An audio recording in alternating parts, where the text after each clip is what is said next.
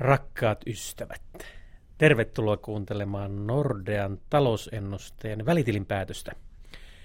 Täällä studiossa juttelevat Ake Kangasharu ja Tuuli Koivu aiheesta, mitä on tapahtunut Suomen taloudessa sen jälkeen, kun huhtikuun alussa julkaisemme edellisen ennusteen ja, ja mitä meidän pitäisi ajatella maailmanmenosta, kun me sitten lomien jälkeen syyskuun viides julkaisemme seuraavan talousennusteen.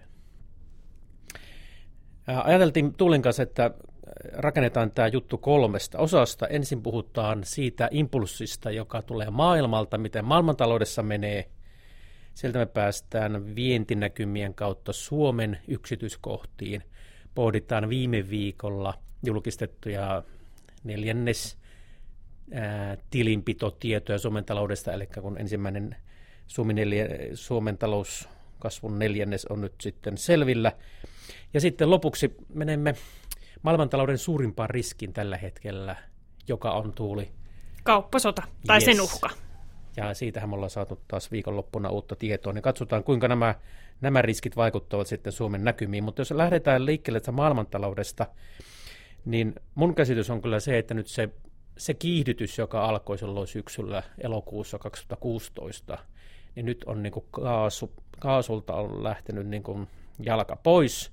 Nyt ollaan niin semmoisessa vapaassa vauhdissa, enää ei kiihdytetä ja nyt suurin kysymys on se, että kauanko tämä hyvä meno jatkuu. Mitä se mieltä sä oot? Aika lailla samanlaisin miettein, että toki Kiinan kasvu näyttää vahvalle, USAn kasvu näyttää ja on ollut alkuvuonna vahvaa tietojen mukaan. Euroalueella luottamusindeksit on viime kuukausina tullut alaspäin ja se herättää huolta nyt sitten yhdessä näiden Italia-tyyppisten ongelmien kanssa painivalle Euroopalle, että miten meidän kasvun käy, mutta, mutta kyllä mä näkisin, että sellainen yleis, yleistilanne maailmantaloudessa on vielä ihan, ihan kohtuullisen hyvä. Joo, mä tota, katsoin vastikään tämmöisen Nowcast ää, tutkimuksia, vai miksi hän niitä pitäisi kutsua, ja ni, niidenkin mukaan se talouskasvu on hyvässä vauhdissa Jenkeissä ja Kiinassa. Euroopassahan se notkahti tuossa vuoden alussa ja ajateltiin, että kuinka paljon pahalla talvella oli osuutta, mutta pientä huolta taitaa aiheuttaa se, että nyt ne alkuvuoden huonot luvut ei ole kunnolla lähteneet uudelleen paranemaan, että sieltä pieni tällainen, pieni tällainen tota, huolen häivä meille tulee. Kyllä joo, ilman muuta ja EU on kuitenkin Suomen tärkeä vientimarkkina ja se läheisin liittolainen näissä talousasioissakin, että, että kyllä se Euroopan tilannetta täytyy tarkkaan seurata. Toki Saksassa meno on, on edelleen vakaata, joka on se tärkein markkina ja ei, ei suuria huolia, mutta, mutta ilman muuta niin ikään kuin sellainen kovin puhti, tai mä olen jossain sanonut, että Euroopan sellaiset ruusulinnat tai pilvilinnat, joilta piirreltiin silloin vuodenvaihteessa, niin, niin. ne on kyllä saanut nyt unohtaa. Se on ihan oireellisesti, se on kuitenkin aina se Eurooppa, kun se on se heikoillekin. Niinpä. Et, tota, mutta Jos maailmalla menee kohtuullisesti, kohta, kohta ehkä tota, puhutaan lisää sitä maailman kaupasta, mutta kyllä ne viimeisimmät luvut muuten sieltäkin niin ollut aika järkyttävänkin huonoja. En tiedä kuinka paljon se kauppasota siihen vaikuttaa, kuinka paljon tämä muu, muu kuvio, mutta kyllähän se sitten oireellisesti näkyy myös meidän ensimmäisen vuosineljänneksen vientiluvuissa, eikö niin?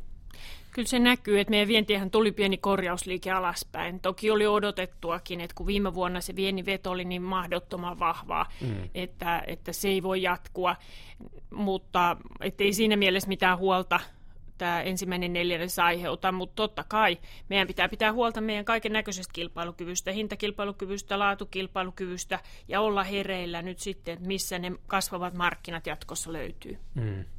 Ja tietenkin vientisektorihan ei suoranaisesti, tai meidän viennin määrä ei suoranaisesti meidän BKT määritä, vaan nettovienti, eli, eli tuota viennin ja tuonnin erotus, ja, ja nyt kun kotimaan kysyntä on ollut hyvä ja paranevaa, niin se myös lisää tuontia, ja siksi se nettovienti meni nyt ekanellenneksellä ihan nollille tai vähän mennä miinuksellekin. Mutta se toinen hyvä puoli tässä talouskasvussa nyt vielä toistaiseksi on ollut tämä investointipuoli, että sillä talouskasvu jatkuu. Se on ollut valtavan hyvä. Että, että mulla oli vähän niin kuin kasvuennustetta tehdessä, niin mehän keskusteltiin siitä, että sekä, sekä niin kuin viennin kasvun maltillistuu, mutta että myös investointien kasvu maltillistuu, koska me katsottiin, että tason mielessä niin investoinnit alkaa olla tosi kovalla tasolla. Mm. Mutta nyt tämä ensimmäinen neljännes oli niin kuin aivan huimaa. Mä en edes muista niitä prosentteja, pysytti, puhuttiinko siitä 7 vai 8 prosentista vuoden takaa, mutta mä vähän katsoin niiden lukujen taa, ja se on hyvin laaja-alasta. Että siellä on kyllä kasvanut sekä rakentaminen, että sitten ne kone- ja laiteinvestoinnit. Mm. Ja kyllähän se kuvaa sitä, että, että kyllä meillä on vahva luottamus kaikin tavoin edelleen Suomen taloudessa ja, ja usko siihen, että kasvumahdollisuudet jatkuu. Että ne kone- ja laiteinvestoinnit erityisesti on, on jo tosi kovalla tasolla. Niin, viimeinen vuosi, jos laitetaan neljä neljännestä yhteen, niin koneen laiteinvestointeja tehdään 16 prosenttia enemmän kuin vuonna 2008, niin onhan se ihan määrällisesti, että se on niin kuin aitoa kasvua, niin onhan se aika kova. Ja niissähän on tietenkin uudessa koneessa ja laitteessa on aina uutta teknologiaa, eli sitä, sikäli se tuottavuuden pitäisi olla paranemassa, mutta heikkous näissä investointiluvuissa on edelleen se T&K. Niinpä, niinpä se taso on nyt pudonnut tosi matalaksi. Siellä pitäisi nähdä kova käänne. Sellaista niin kuin jyrkkää nousua kestävällä tasolla niin ei, ei mun mielestä ole niissä luvuissa nähtävissä. Ei se ole, vaan se mm. supistuminen on loppunut. Kyllä. Se käänne siellä Joo. on, mutta ei Joo. kunnollista nousua Just ei kyllä näin. näy. Että kyllä Joo. se Joo. siinä mielessä on, on surkeeta. Mutta kokonaiskuvahan Suomen taloudesta on edelleen se, että nyt kun Okei, nettovienti ei varmaan näyttele tänä vuonna läheskään samanlaista roolia kuin viime vuonna. Investoinnit oli alkuvuodesta hyvät, mutta kyllä se rakentaminen ainakin rakennuslupien mukaan, niin sitten se rupeaa taittumaan se kasvu investoinneissa. Eli se rupeaa painottumaan tämä kasvu samoihin tekijöihin kuin silloin meidän lamaantumisen aikoina 2014-2015.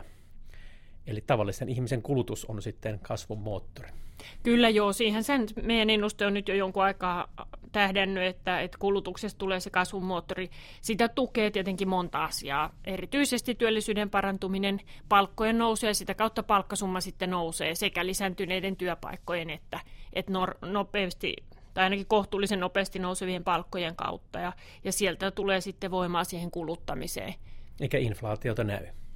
Inflaatio on pysynyt Suomessa vielä matalana ja toivotaan, että näin pysyy, koska kyllähän meillä on vielä kilpailukykyero Saksaan kurottavissa ja sen kurominen kestää monta vuotta. Että toki öljy tuo nyt Suomenkin lukuihin jonkun verran hyppäystä ylöspäin, mutta siitä nyt ei pidä välittää, se menee läpi kaikkiin hintoihin kansainvälisesti, mutta, mutta noin muuten niin toivotaan, että hintapaineet pysyy Suomessa maltillisina.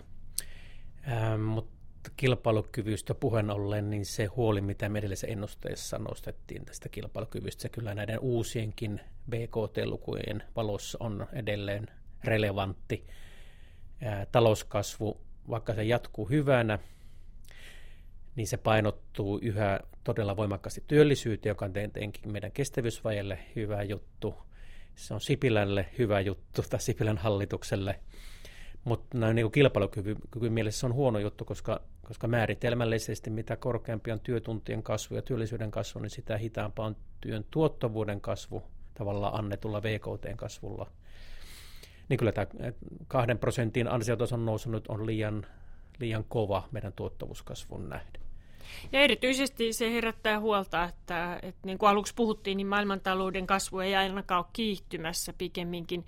Sille ehkä tulee näitä jarrutekijöitä jatkossa ja yleensä niin käy, että kun, kun talouskasvu hidastuu, niin kilpailutilanne vaan entisestään kiristyy ja silloin niitä marginaaleja ja hintoja pitäisi saada sieltä nimenomaan alaspäin. Ja, mm. ja toivottavasti meille ei nyt käy samoin, kun sulla 2008 kustannukset nousee just väärässä paikassa. Niin, niin sen, sen aika meille näyttää. Ja eurovahvuus tietenkin näyttelee siinä. Mm. Sullahan on just se kuva, missä niin. euro on historiallisen vahva Suomen kannalta. Että... Niin, Suomen kauppa painotettu, Suomen kauppakumppaneilla painotettu euron kurssi on siis vahvempi kuin se on koskaan ollut eurojäsenyyden aikana. Niin, niin ilman sitä vahvistumista, niin kyllähän Suomen vienti olisi vetänyt viime vuonna vielä paremmin. Kyllä. Ja nyt, tota, okei, nyt on taala vähän tullut, tullut vahvemmaksi, mutta että kaikkiin kauppakumppaneihin verrattuna, niin, niin kyllä se tota, eurovahva on.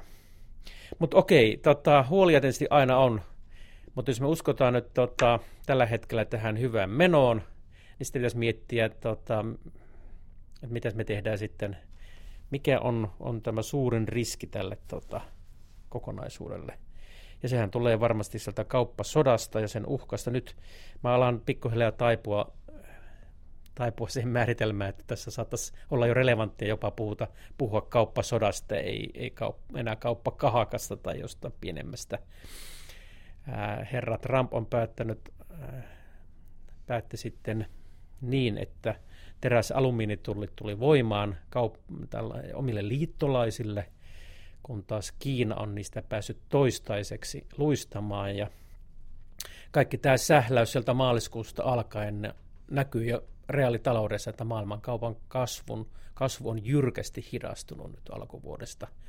Ja jos se, se hidastuminen jatkuu, niin sitten kyllä meidän Suomenkin vientimarkkinat on ja meidän vientinäkymät on kyllä lirissä. Mutta tota, mitä sä sitten Tuulis sanot tästä tämän hetken tilanteessa? Siellä yhdet neuvottelut karjoutui taas viikonloppuna. Joo, kyllä tämä tilanne on nyt viimeisen viikon aikana mennyt niin kuin odotettu enemmän niin pahempaan suuntaan. Ja tuntuu, että Trumpilta on nyt suuntakateissa aivan täysin näissä, näissä neuvotteluissa. Että jos, jos kuukausi pari sitten pystyy ajattelemaan, että okei, Trump vaalikampanjansa mukaisesti keskittyy ehkä naftan uudelleen neuvotteluun ja, ja Kiinan suuntaan ja Kiinassakin näiden todellisten ongelmien, investointirajoitteiden, heikkojen patenttisuojien, mahdollisen teollisuusvakoilun niin kuin kitkemiseen ja, ja näiden asioiden äm, keskittyy niin kuin näiden asioiden parissa pyörimiseen, niin nyt tuntuu, että Trump on tehnyt täyskäännöksen. Hän tuntuu nimenomaan jahtaavan omi liittolaisia tällä hetkellä enemmän kuin kuin Kiinaa esimerkiksi. Toki se Kiina siellä taustalla kummittelee ja se on taas yksi twiitti, kun, kun Trump kääntää Kiinankin osalta niin kuin kelkkansa. Ja, ja tosiaan Kiina ja USA neuvottelut on nyt taas katkenneet ja tiedossahan on se, että, että Washingtonissa on aika laajaakin tukea osittain Kiinan suhteiden uudistamiselle ja USAlta vaaditaan aiempaa tiukempaa politiikkaa Kiinan suhteen. Mutta, mutta mitä tekee sitten Donald Trump presidenttinä? Se on tosi iso kysymys ja mun mielestä epävarmuutta on nyt enemmän taas kuin pitkään aikaa näihin asioihin liittyen. Ja tämä selvästi jatkuu tämä kuvio nyt varmasti koko kesän, että kyllä. tämä ei ole nyt ratkeamassa millään kyllä, tavalla nopeasti. Kyllä. Kyllä nämä EU ja Kanadahan esimerkiksi on luvannut asettaa vastatoimia nyt sitten USAn teräs- ja alumiini tulleille mutta esimerkiksi Kanadan tulleista tiedetään, että ne tulee aikaisintaan heinäkuun alusvoimaan. Siellä järjestetään kuulemiskierrosta ja muuta vastaavaa. Ja nyt on tietysti kiinnostavaa nähdä, että neuvotellaanko samaan aikaan USA kanssa ja tuleeko sieltä mitään tuloksia. Että maailman johtaja, suuri, suurten maiden johtajat, G7-maat kokoontuu tämän viikon lopussa kokoukseen ja, ja siellä varmaan kauppa on aika korkealla mm. agendalla. Mm, kyllä. Ja samaan aikaan herra Trump on sanonut, että 15. päivän mennessä täytyisi tulla jotain edistystä Kiinan neuvotteluista, muuten tullit pätkähtää päälle, mutta saisi nähdä, uskaltaako se herra tehdä sen, kun Kiina on luvannut sitten isket takaisin ja sitten se on se täysmittainen kauppasota kyllä päällä. Niinpä, niinpä. Joo, että näissä alumiini- ja terästulleissa on hyvä muistaa se, että niiden rooli asetettiin nyt mille maille vaan, niin niiden rooli nykyisessä maailmantaloudessa on kuitenkin pieni. Sitten kun Trump on uhannut sitä, että, että seuraavassa vaiheessa, jos EU ja, ja Kanada asettaa omi vastatoimia, niin USA asettaa tuontituleja autoille, mahdollisesti auton osille, niin silloin puhutaan aivan eri mittaluokan asiasta. Auton tuotantoketju ensinnäkin on tosi monimutkainen, se on jaoteltu nykyisin ympäri maailmaa. Sen sorkkiminen voi aiheuttaa vaikka minkä näköistä paniikkia ja, ja, ja investoinnit nimenomaan tässä niin kuin suomalaisena pelottaa ja Suomen talouden kannalta. Me viedään edelleen paljon investointitavaroita. Kaikenlainen epävarmuus sotkee kyllä aika tehokkaasti investointisuunnitelmat ja karjuttaa mm. sitten ne meidän vientihankkeet.